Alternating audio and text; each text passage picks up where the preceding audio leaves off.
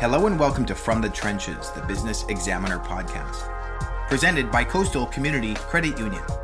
Who's helping you take care of your financial health? Coastal Community Credit Union is here to help you reach your goals and do great things. Visit cccu.ca for more information. This episode's special guest is the president and CEO of the Wilsons Group of Companies. Leading a business in arguably the hardest hit sector from the challenges over the past few years is no simple feat.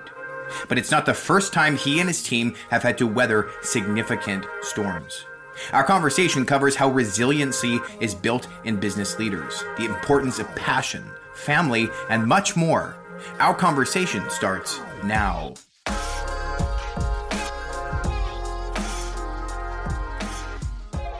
My name is John Wilson. I'm president, CEO, and owner of the Wilsons Group of Companies. We're uh, the largest ground transportation company, a passenger ground transportation company on Vancouver Island, uh, one of the top three in British Columbia.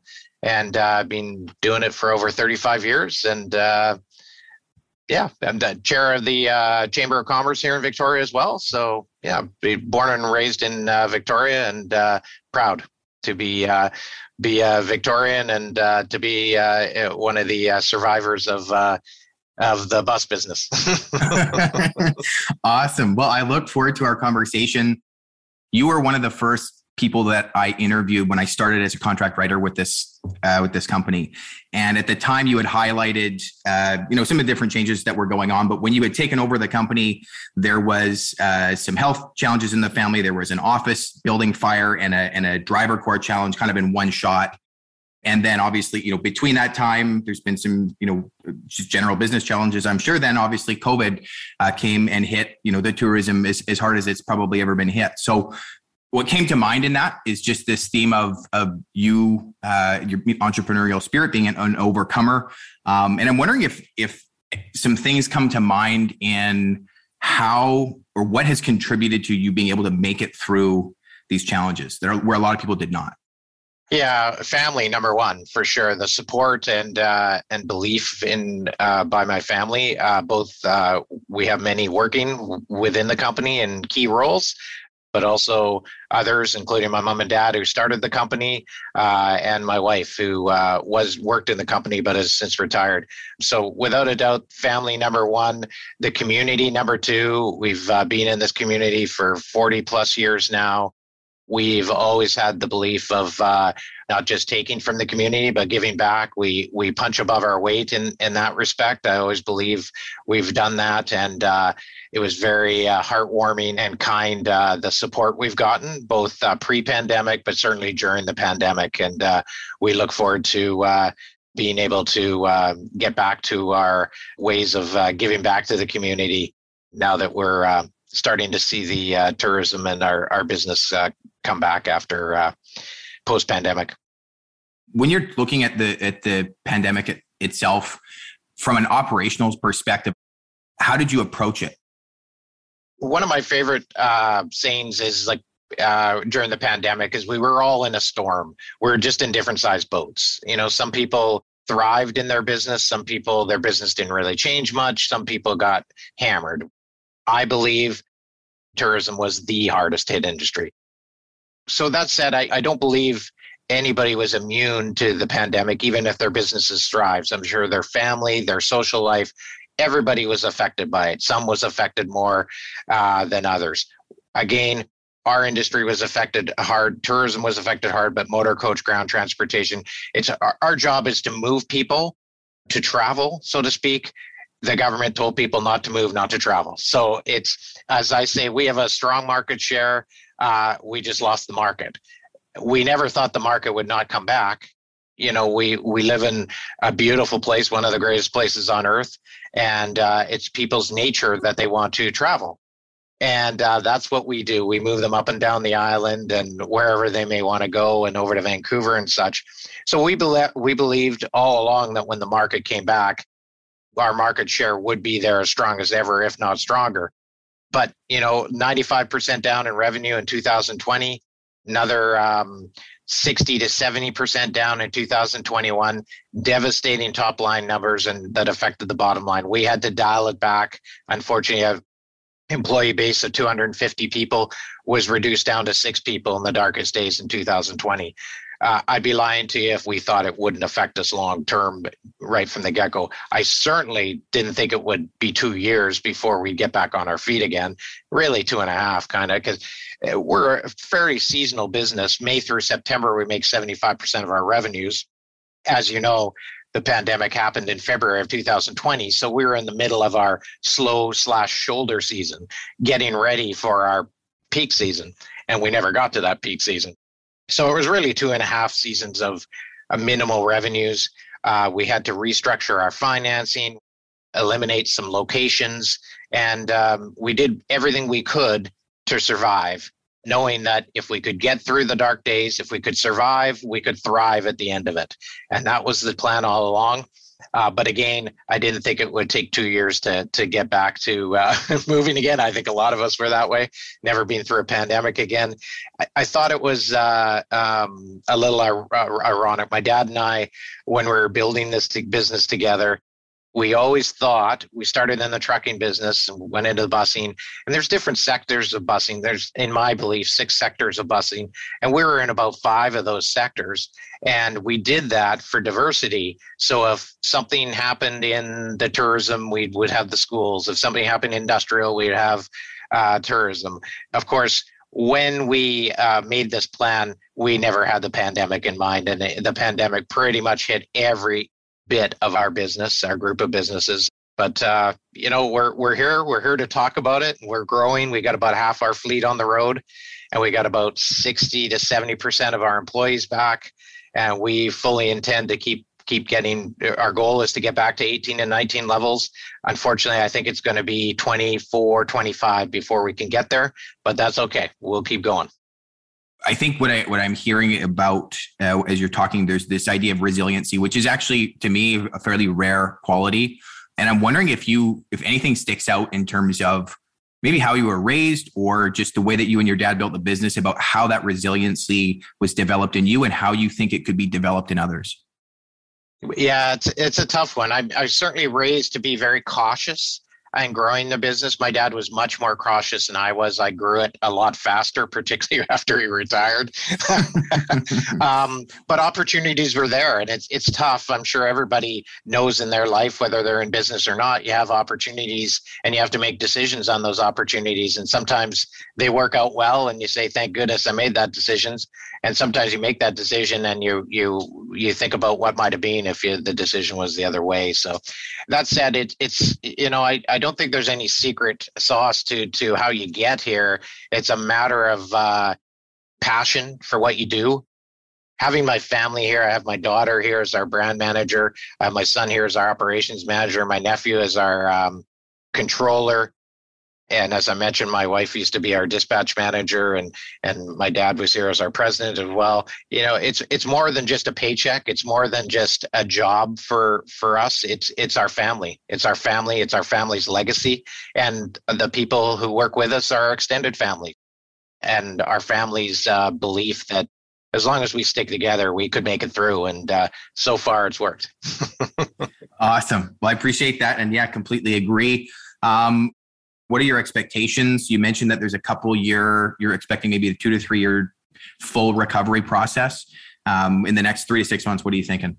In large part, I believe that's due to, due to capacity. Everybody, I'm sure, is well aware of the labor uh, crisis we have. Uh, that was building up pre-pandemic in in the tourism industry and certainly in the transportation industry. People talk about supply chain challenges people have. Uh, that's that's in large part due to two things: truck drivers and truck mechanics. There is a crisis going for the last ten years in that, and it was just precipitated by a pandemic uh, that has brought it bubbled to the surface. Uh, the drivers are the low hanging fruit, the ones that everybody sees, see, and and think of. Uh, certainly, the commercial driving uh, challenge with with trucking and busing, uh, as I say, right across North America has been a challenge. But people forget the the uh, the mechanics are just as important to keep these trucks slash buses on the road, and that trade has been shrinking. For every five mechanics, commercial heavy duty mechanics or commercial mechanics that are retiring, only one is taking their place across North America. It is a huge crisis. and will continue to be uh, in, until we get our trades uh, back up to where they need to be. Uh, just on a side note on that, John, we all know about the uh, electric vehicle craze as well. That you know we all want to, we all care about our environment, but there's a lot more to it. And if you deep dive into it, it's way more than just buying the equipment. I always, I've always said in this business, the easiest part of the, the bus business is buying the bus. After that is when all your challenges comes. And uh, one of the biggest challenge we have is uh, are maintaining and keeping these buses safe and on the road. And uh, again, um, we have our own facility here, and maintaining the level of staffing we need for our technicians is a huge challenge. And I know it is for many others right across North America. So that's that's a big concern about the regrowth uh, or getting back to 18 or 19 levels. I think the demand is there, but capacity in restaurants, capacity in hotels. Uh, they you hear about hotels not having all their rooms open because they don't have the cleaning uh, staff or the restaurant staff, and so um, it's hard to get back to 18, 19 levels when you don't have the capacity to bring those back. The cruise ships are coming back. 350 of them round numbers uh, in 2022 here. Uh, but w- the big unknown there is how many people are going to be on those ships, number one. And number two, how many people are going to get off those ships when they arrive in Victoria as a port of call. I want to jump forward a little bit into the future proofing side of your business. You've touched on a, a number of questions that I was going to ask you about. About you talked about diversification of your revenue streams, the EV vehicle challenges. But I'm wondering if the pandemic has made you think at all about some like i put down some notes here about like direct b2b transportation services is that something that you've ever looked at um, or is it just kind of that's just not your world and that's just not where, where you're to go no, we look at everything for sure. Yeah, yeah, absolutely. We're uh, one of the things that we've had to do is because of our leaner core of people, we can't do everything we used to do. We used to have an airporter service here in Victoria. We're not operating that service right now. We simply don't have the uh, drivers or again as i mentioned the mechanics or the operation staff to make that happen that that service is currently dormant so we've had to look at all of our operations and figure out which ones we are going to be able to bring back that makes the most sense for the assets we have. And when I say assets, I just don't mean the buses. I mean the people. People in today's business world, I think, are the biggest assets anybody could have they're at a premium and good people who help um, make your run uh, your your business run are uh, as valuable as a $600000 motor coach uh, to us and uh, so we need to make sure we don't stress our people to the max trying to squeeze out the last penny out of every piece of equipment um, as such we have 150 pieces of equipment overall, and there's only about 75 or 80 of them on the road right now. And that's going back to why I think 24, 2024 or 25 is where we're going to be back to 19, 18, 19 levels, is because it's going to be a slow growth period to get back to those levels. Government support is a key part of this as well. The advocacy efforts that I, I was involved, myself and my daughter were involved in, and the BC government has been very kind uh, to our intercity uh, network of our industry and also to our uh, tourism industry. The federal government, however, although they did have um, rental relief and and uh, um, wage relief uh, subsidy, I should say, now that the things have come back, where we have been pushing is to look at the hardest hit industries. Again, I've, I've made my plate around uh, uh, tourism being one of those, and these re- these relief efforts need to carry on for at least another six months better yet, we're pushing for some financial backing with our financial institutions. Uh, as you can imagine, they've uh, been uh, the big six banks, the financial institutions have been really patient and and played well with the most of the big operators, the anchor operators in in the uh, industry. However, again, as I mentioned, our books have been tapped. Most of our cash flow has been tapped. So we now are almost self-financing. In other words, operation money, f- cash flow is what's financing getting other buses on the road. A bus that's been off the road for two years costs between thirty and fifty thousand dollars to get it back on the road with repairs and getting it inspected and everything like that. You can imagine that that adds up quickly, right? So we continue our advocacy efforts on, on all levels, but certainly we feel the federal government needs to understand that for tourism to come back at the strengths it was before, and it can and it will. But for it to come back quicker, they need to maintain their their uh, support efforts uh, in our industry, simply because it, it's a different level of uh, damage that was done uh, as one as a hardest hit industry for sure. I want to ask you a little bit about the sustainability side of things, and I don't know. Uh, reading between the lines, talking about the EV power systems was that from a mechanical maintenance perspective that just the knowledge and the capa- by extension the capacity of the people who have that training is just not there to, to support an ev transition? Yeah our post post-secondary trade institutions need to uh, get caught up in the training of mechanics in these for sure. They're just starting to get caught up in the in the personal vehicle space right? And we know i think BC's lead in the country in in purchases of uh, ev uh, ev uh, personal cars so um, it's a it's a number of things. Uh, number one, the commercial uh, vehicle application for electric, just touching on electric, is not where it needs to be to make it a viable solution in all applications. Um, I'll just give you a quick example. So BC Transit, um, or a transit operation, has set routing. We know what that routing is. We know what the mileage is going to be every day. So they can apply for low mileage uh, uh, routing. They can put an electric uh, bus on that on that route. But range, as you can imagine, as you know, for electric vehicles is a big part of what they can do and what they can't do because there is charging implications to it as well. So in our business, we may have a bus that does a transfer in town one day. The next day, it may go up island and back. And the next day, it may go on a five day Rockies trip. Now, two of those three trips that bus can do. The third trip, it's not able to do because the infrastructure is not in place yet to charge that bus on the Rockies trip.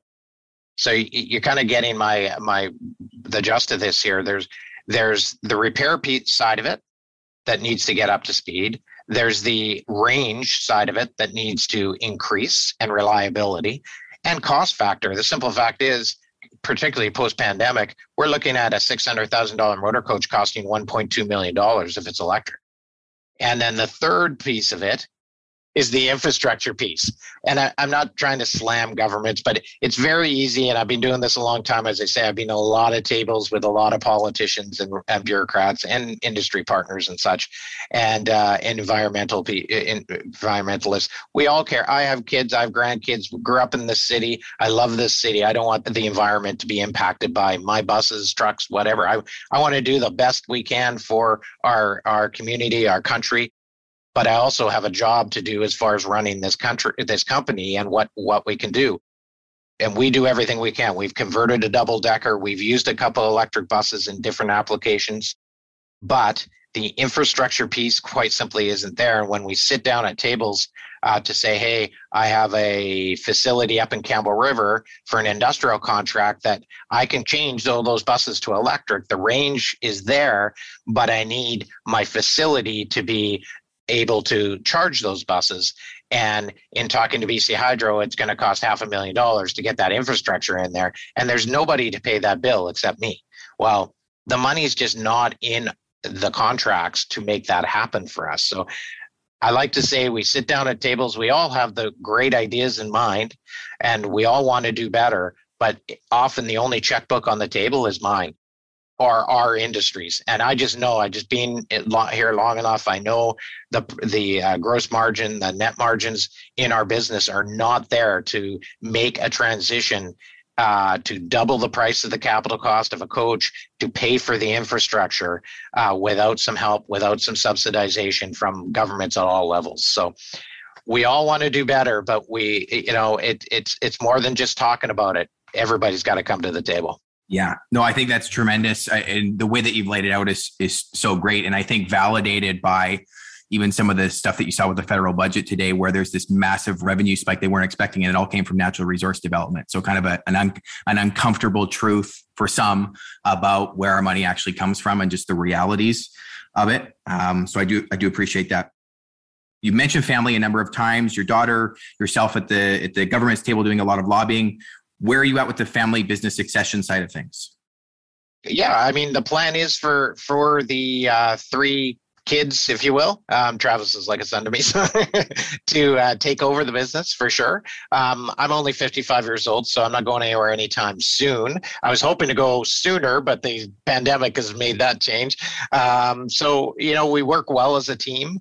Um, they're still, uh, you know, in their mid 30s, so um, they they have lots of time. They have a growing families themselves. I'm I'm sure they're they'd like their little little ones to grow up a little before they take on more responsibility. So I think we have a good group uh, to move forward with in in our company and in this business. Uh, all of them were born into the business, so they understand it. Even though they're in different roles, they understand the root of the and the and the the basics, boots on the ground of the business, and can bring it to their application, whether it's in Samantha and in the branding, the the marketing, the sales, the communication piece.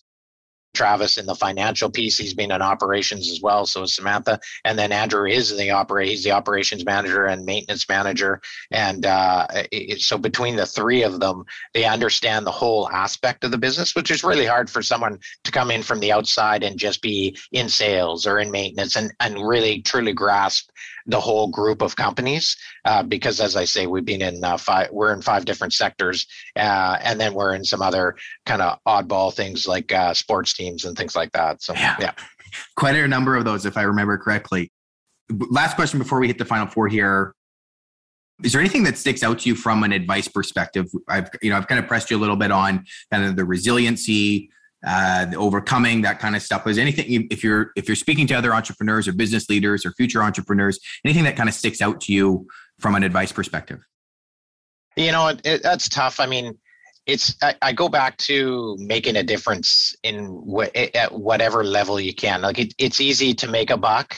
It's a lot tougher to make a difference in whatever you do, uh, whether it's in the community, and again, I, I, I, firmly believe we wouldn't be here today as a company or grow to the size we were are as a company without the support of our business partners, uh, our our community partners in business and in in uh, just the community in general. Both, and I'm not just great, Greater Vancouver, but all of Vancouver Island and now Vancouver as well. So we live in a special place, and I truly believe that people will notice uh, what you do in the community and give back to the community, and they'll support those who do. So that's what I uh, make it more than a job, make it more, make it a passion, and make a difference. Awesome, love it. Uh, and I've got four quick ones for you. We ask these to each interviewee. Uh, do you have a favorite book? Could be business, fiction, nonfiction. Uh, but, but, but, but, yeah, I know you're going to ask that one too. you no know what? I'm not, I, I'm not, I don't read many books anymore. I should, but I don't. I read like articles online and stuff. So I'm gonna, I'm gonna, you know what? I'm gonna tell you one that really I did just finish recently that I read was, and it was Gordie Howe's book, written okay. by his son, the son that didn't play hockey, and it was about being a dad. And I recommend it to anybody. It was real. I gave it to my son to read. He's got a three and one year old, and Travis to read. He's got a five and three year old. I just, it, it's really heartwarming, and I think anybody uh, who, could understand it and really get something out of it from a true Canadian hero, uh, Gordie Howe. So big sports fan. So that's uh love it. I absolutely love that. Best personal advice that someone has given to you. It doesn't have to be verbatim, but could be kind of a, an amalgam. Probably believing in yourself, never giving up, and let the pa- let passion drive you but let, also let it hold your reins as well. Like you know it's very easy to get excited about projects get excited about business and start overstepping your abilities or your teams or, or your company's ability. And next thing you know you're uh, you're in a very stressful situation trying to maintain a uh, a, a, large amount of growth in a with a short period of time. And um, I'm not saying I haven't done it; I've done it, but uh, it's very hard to stop yourself and say, "Okay, does this make sense to do?" So, you know, yeah, I mean, it's not a, a riveting but a riveting comment, but it it certainly has led me to uh, to stop and think about uh, decisions along the way. So. App or piece of software you cannot live without aside from your email or the office suite? Probably my ring doorbell. I, can, I can see who's at my door. That's awesome. That's first time hearing that one. I love it. And the last one for you favorite restaurant on Vancouver Island? Favorite restaurant in Vancouver Island? Pro- probably El Terrazzo, downtown, downtown Victoria. Institution here. Thanks for stopping by from the trenches, the Business Examiner podcast. Sponsored by Coastal Community Credit Union. Who's helping you take care of your financial health? Visit cccu.ca for more information.